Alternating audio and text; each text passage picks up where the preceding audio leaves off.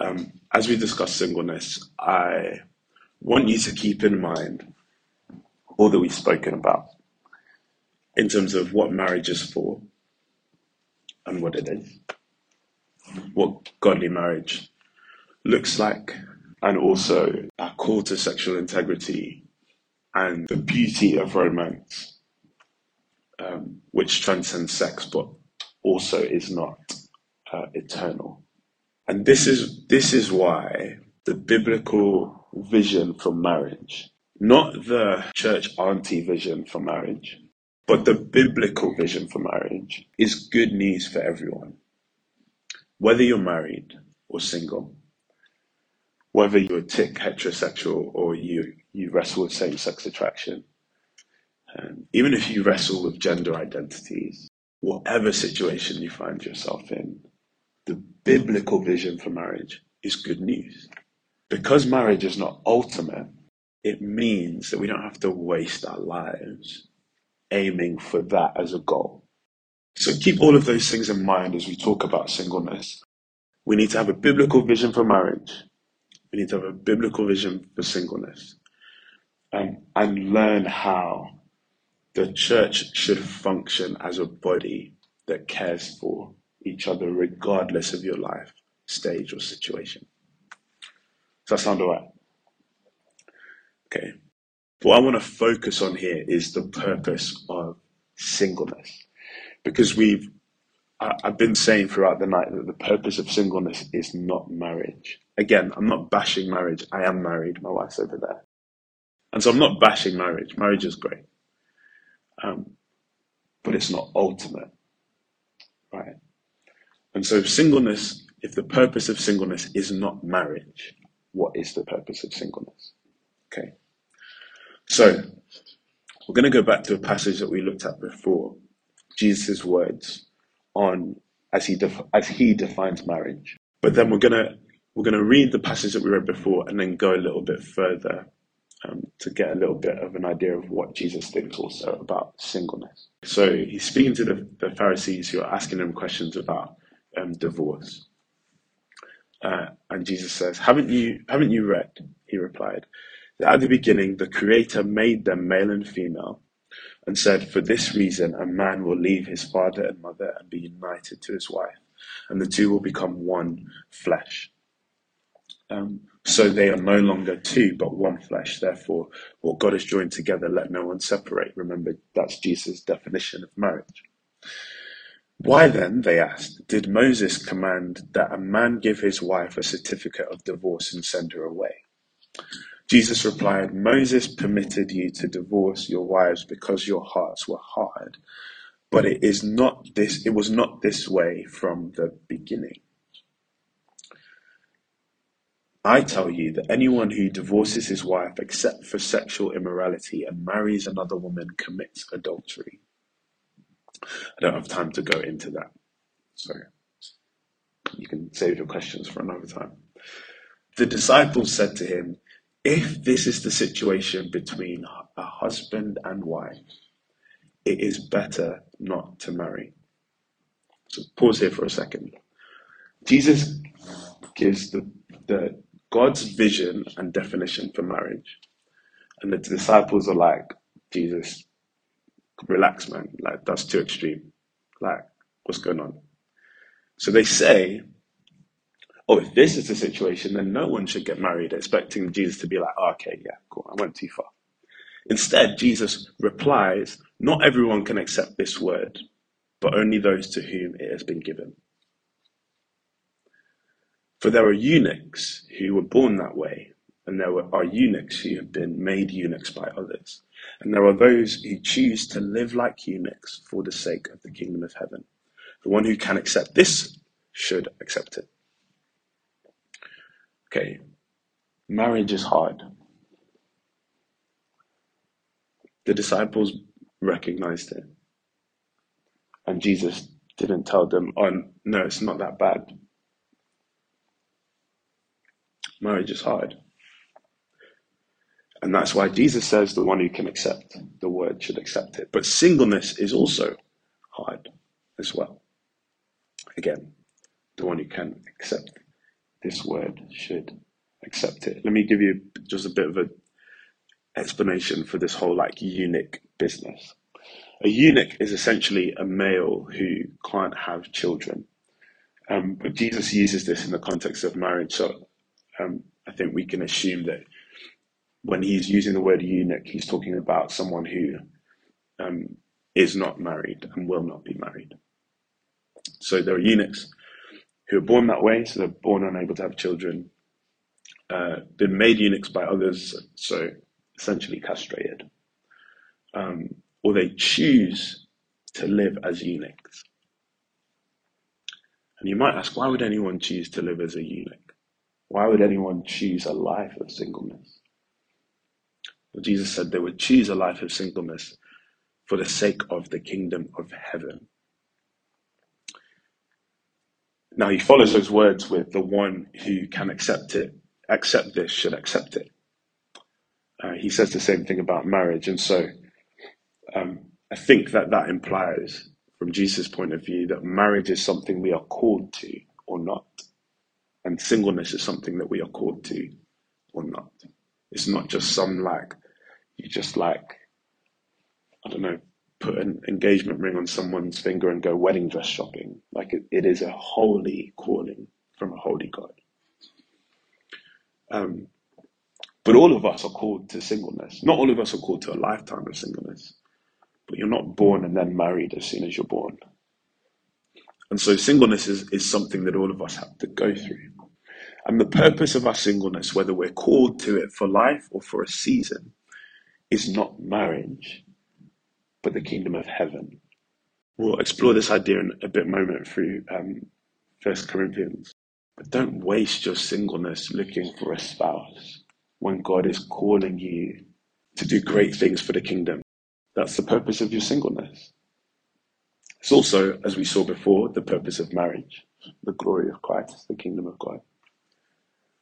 Um, but we're going to see in a moment how the, the marriage and singleness are, are, different in the way they fulfill those things.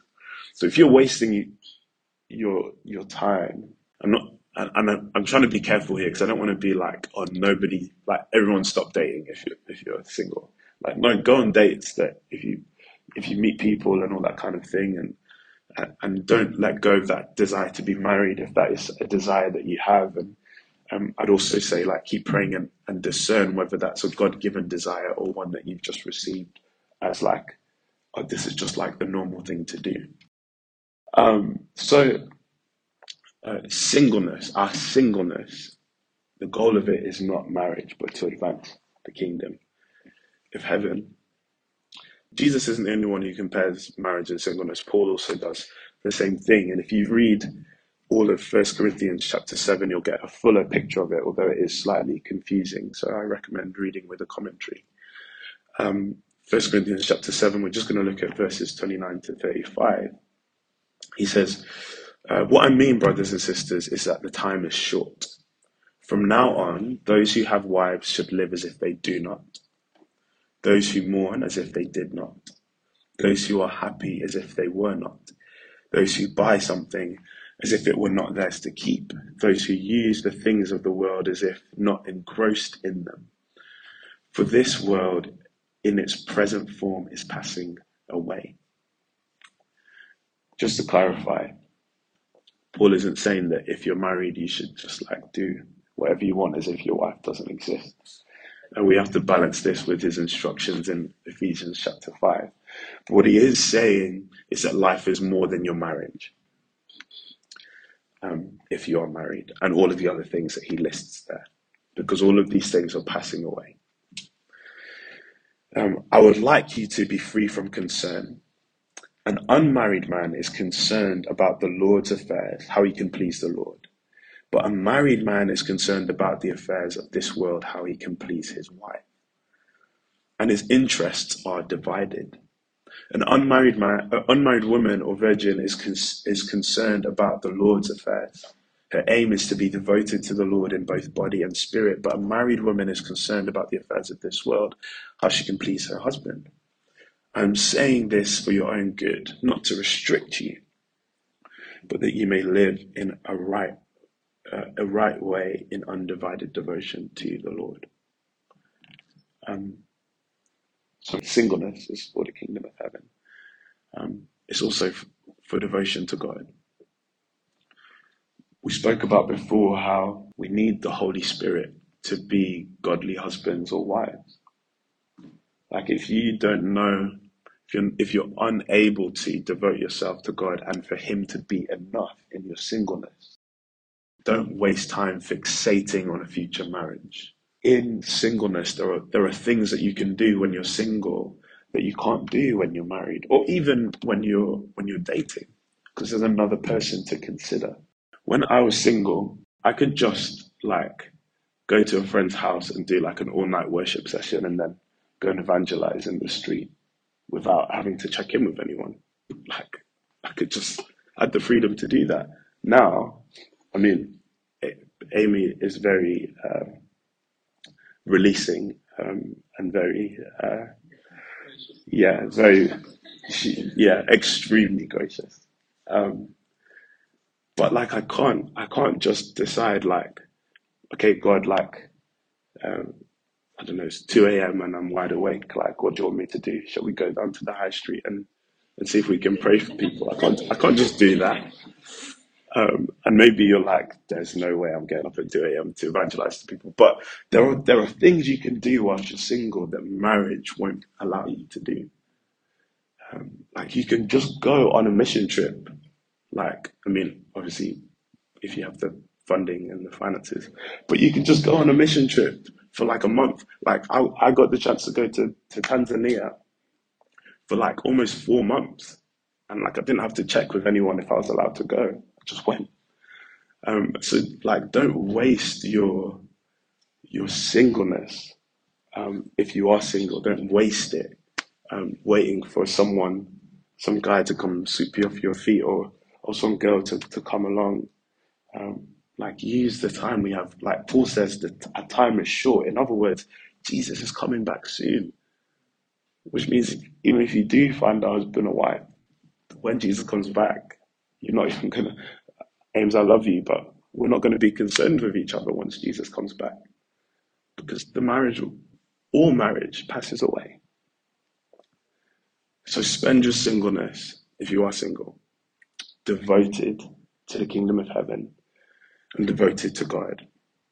And finally, Genesis chapter 2, verse 18 the Lord said, It is not good for the man to be alone. I will make a helper, a, suit, a helper suitable for him. It's not good for any of us to be alone. Um, and so God's solution for Adam's or the man's uh, loneliness was woman not wife. And it's important that we pay attention to that distinction. Marriage is not the solution to um, loneliness. Human connection is. So often when people preach on Genesis chapter 2, um, they might try and use Genesis 18 as a way to kind of be like, everyone should get married. Like, um, and again, marriage is a good desire to have. Marriage isn't God's solution to loneliness, it is human connection. That's embedded in creation with our need for community, our need for connection. And here's how I can tell like it's in the it's in the passage, but maybe you're not convinced. But here's how I know that marriage is not God's uh, solution for human loneliness. Jesus, fully God, fully man, came and lived the perfect life on our behalf. He came to rescue us and to save us, but he also left a pattern for us to follow. And he died at 30, 33, single. Um, marriage can't be God's solution to loneliness, even from personal experience. Again, I'm married. But I don't just like lock myself away in the house and my wife be the only person that I talk to. Because marriage does not fulfill my longing for intimacy. We've already seen that Jesus does that. But even like romantic intimacy is not enough. We need intimacy in friendships. Like I need friends. I mean, I have friends, so I'm not I'm not lonely, but like I, the friends that I have, I need them. It's not just like, oh, I'm married, so all my loneliness problems are solved. Like I need friends. I especially need friends of, of the same uh, gender because um, there are things that we can talk about and understand each other in. It's also super unwise for a, a married guy to um, open up to women about all their problems because that's just a whole mess. But I do want to say that we need friendships of the opposite gender. Like the human connection that Adam was given, yes, became his wife, but it was a woman. Like biblical community includes friendships with the opposite gender. And now, again, we want to use wisdom. We don't want to awaken love before it's time, before it's so desired. Um, and so, with our friends of the opposite sex, again, we're not messaging them at like midnight every night or like FaceTiming them whilst we're in bed or anything unwise like that. Um, but it's important that we um, that we have um, wise. It's biblical that we have wise friendships with members of the opposite gender. And I just, I think we're so bad at doing that in the church because we are too quick to, at best, um, assume that people of the opposite gender who are friends are dating. At worst, we just are so quick to sexualize any kind of relationship with the opposite gender. Um, but it's biblical. Like men and women need each other. So, in summary, it's the purpose of singleness is to, to devote ourselves to the kingdom, to devote ourselves to God, and to devote ourselves to friendship. And actually, the byproduct of those things, not the goal of those things, but like just the, the byproduct of those things, is actually prepares us for marriage. Because as we devote ourselves to God, we become the types of people who are able to submit to husbands and lay their lives down for wives as we learn how to navigate um, intimate friendships, um, we learn how to get to know people properly, how to care for people properly, how to forgive, um, how to do all of these things happen in the context of, of relationships. And they inevitably prepare us for marriage if that's what God has for us.